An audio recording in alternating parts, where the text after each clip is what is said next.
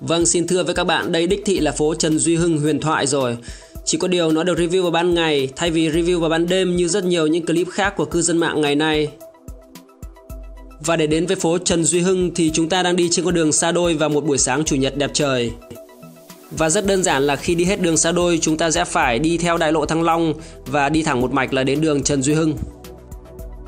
Con đường xa đôi này không chỉ có nhiều ổ gà, ổ trâu mà thậm chí các nhà khoa học đã phát hiện một trong những loài động vật có vú lớn nhất trên cạn là voi cũng đã bắt đầu học thói quen làm ổ ở đây.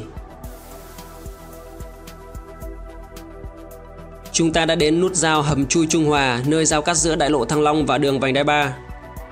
Ngay phía trước mắt các bạn chính là con đường Trần Duy Hưng huyền thoại. Trên bản đồ thì chúng ta có thể thấy con đường này chỉ dài khoảng 1,6 km nhưng tốn khá nhiều giấy mực. Vị trí của nó ở phía tây thành phố Hà Nội, thuộc quận Cầu Giấy, trước đây là đường Ngô Gia Tự và nó nối ngã tư đường Nguyễn Chí Thanh, đường Láng đến ngã tư đường Phạm Hùng, Khuất Duy Tiến. Chúng ta đang có mặt tại nút giao giữa đường Trần Duy Hưng và đường Vành Đai 3 với góc nhìn theo hướng Đông Bắc. Con đường này quá nổi tiếng những năm gần đây nhưng không nhiều người biết nó được đặt tên theo chủ tịch đầu tiên của Hà Nội. Chủ tịch Ủy ban Hành chính đầu tiên của thành phố Hà Nội là bác sĩ Trần Duy Hưng, sinh năm 1912 và mất năm 1988. Ông giữ chức vụ chủ tịch từ năm 1945 đến năm 1946 và từ năm 1954 đến năm 1977 khi mà ông viết đơn xin nghỉ. Và cũng chính ông đã từng làm Thứ trưởng Bộ Nội vụ, Thứ trưởng Bộ Y tế. Trước mắt các bạn là cầu vượt Nguyễn Chánh Hoàng Minh Giám. Cây cầu vượt này đã giảm tải rất nhiều ách tắc giao thông sau khi được khánh thành. Phía bên phải các bạn là tòa nhà D Capital tốn rất nhiều giấy mực giữa ba bên, người dân, Tân Hoàng Minh và Vingroup. Kế tiếp đó chính là tòa nhà Grand Plaza và Tramvit Tower. Hai tòa nhà này có vẻ hào nhoáng bên ngoài khá sang trọng nhưng hầm để xe thì vô cùng chật trội. Đối với tòa nhà D Capital thì à, cư dân đã từng phản đối căn hộ cao cấp nhưng hành lang như nhà thu nhập cấp thấp. Hành lang căn hộ mẫu được cam kết với chiều rộng là 2,4 m nhưng hành lang thực tế chỉ 1,47 m, hẹp hơn cả hành lang của các dự án nhà thu nhập thấp. Nhưng thôi, đó là chuyện của D Capital. Chúng ta nên quay lại với bác sĩ Trần Duy Hưng. Ông sinh tại phố Hàng Bông, Thợ Nhuộm ngày 16 tháng 1 năm 1912 Quê nội là làng Hòe Thị thuộc Tổng Phương Canh, Phủ Hoài Đức, tỉnh Hà Đông, nay thuộc phường Phương Canh, quận Nam Từ Liêm, Hà Nội.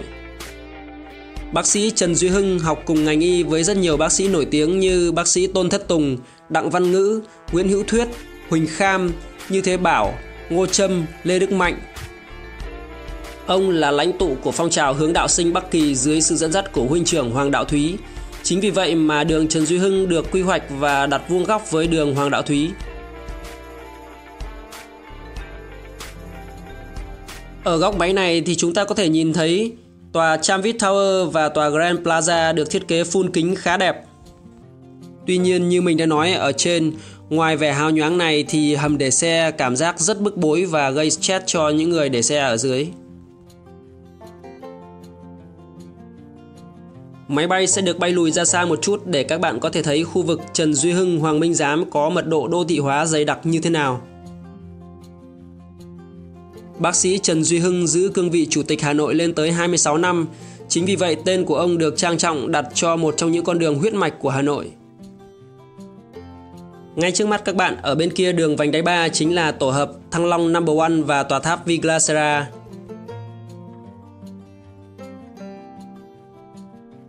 Một số nguồn tin cho rằng phố Trần Duy Hưng là phố rất nhiều tệ nạn, nhưng thực sự liệu có phải như vậy?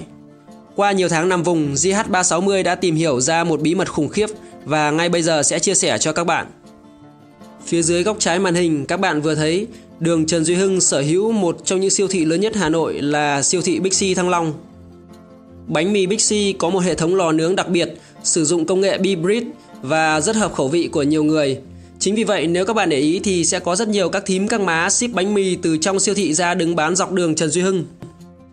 Việc các thím các má bán bánh mì ngày càng mở rộng, công khai và tinh vi dọc tuyến đường này đã khiến xã hội lầm tưởng Trần Duy Hưng là phố có đường dây má mì lớn nhất miền Bắc.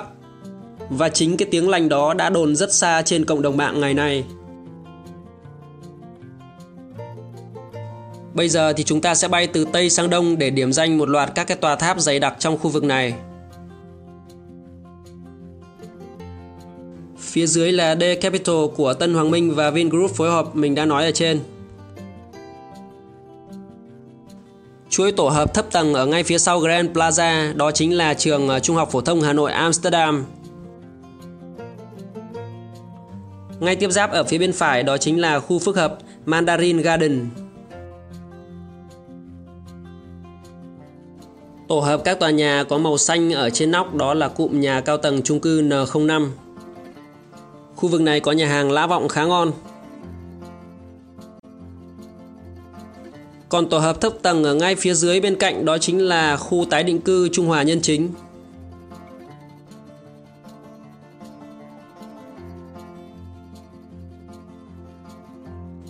Tòa nhà phủ kính xanh đang hiện dần ra trước mắt các bạn thì đó chính là Diamond Flower Tower nằm trên mặt đường Lê Văn Lương. Tòa nhà này cao 37 tầng nổi và 3 tầng hầm, trong đó thì văn phòng từ tầng 6 đến tầng 15. Đoạn này thì ra gần đến đường Lê Văn Lương rồi. Trước năm 2018, đường Trần Duy Hưng có giải phân cách giữa trồng hoa rất lớn.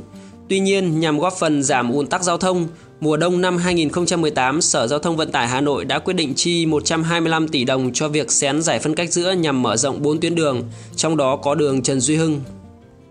Từ hướng này, chúng ta dễ dàng nhận ra đường Trần Duy Hưng kết nối với đường Nguyễn Chí Thanh qua một cây cầu vượt bắc ngang qua đường láng sông Tô Lịch. Cái lô đất bạt ngàn cây xanh này theo mình được biết đó chính là của Tháp Tài chính Quốc tế Bảo Việt.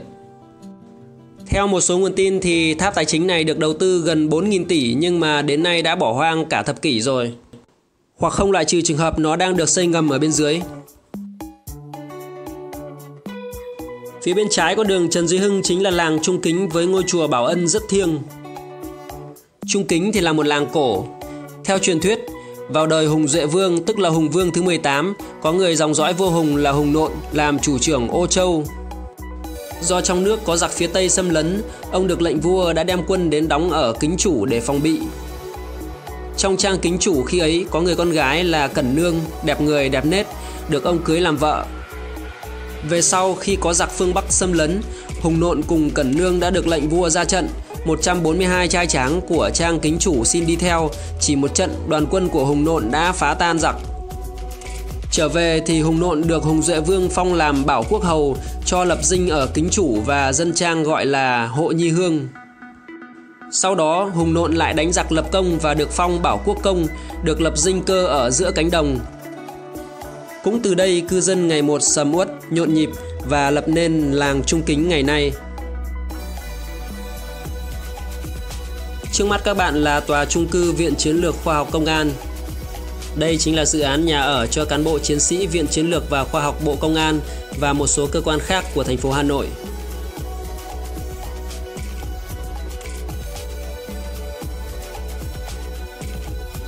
Làng Trung Kính nằm trong diện quy hoạch của thành phố Hà Nội. Chính vì vậy, mặc dù sống lâu đời ở đây nhưng cũng khá nhiều hộ dân chưa có sổ đỏ được cấp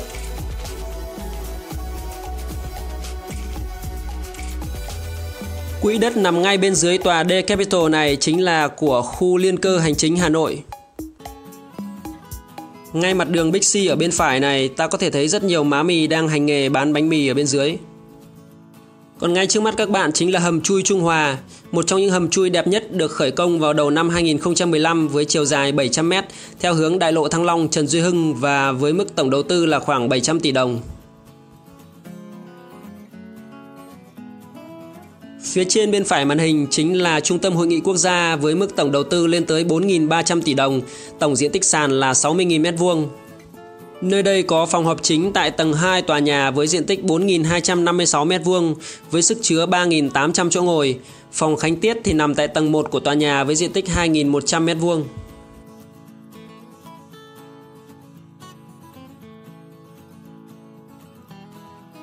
Tòa nhà thấp tầng chúng ta đang quan sát là Bixi Thăng Long, vào năm 2016, hãng bán lẻ của Pháp là Casino chính thức thông báo đã bán siêu thị Bixi cho tập đoàn gia đình Thái Lan Central Group với giá 1,14 tỷ USD.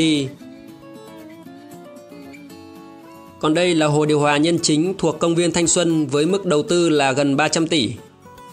Công viên này đã chính thức mở cửa phục vụ nhân dân từ ờ, tháng 9 năm 2018 sau gần 2 năm chậm tiến độ. Dự án đó có diện tích khoảng 13,2 ha, tức là tương đương với Hồ Hoàn Kiếm 12 ha.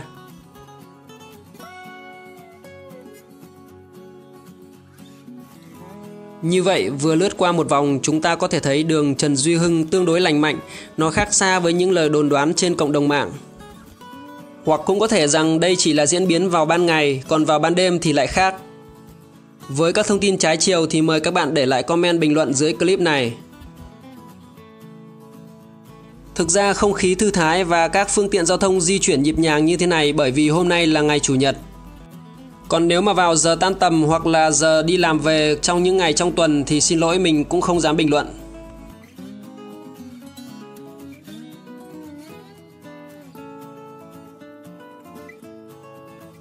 Thi thoảng thì các bạn hãy nhâm nhi một tách cà phê và dành cho mình một chút thời gian thư thái để ngắm đường phố đi.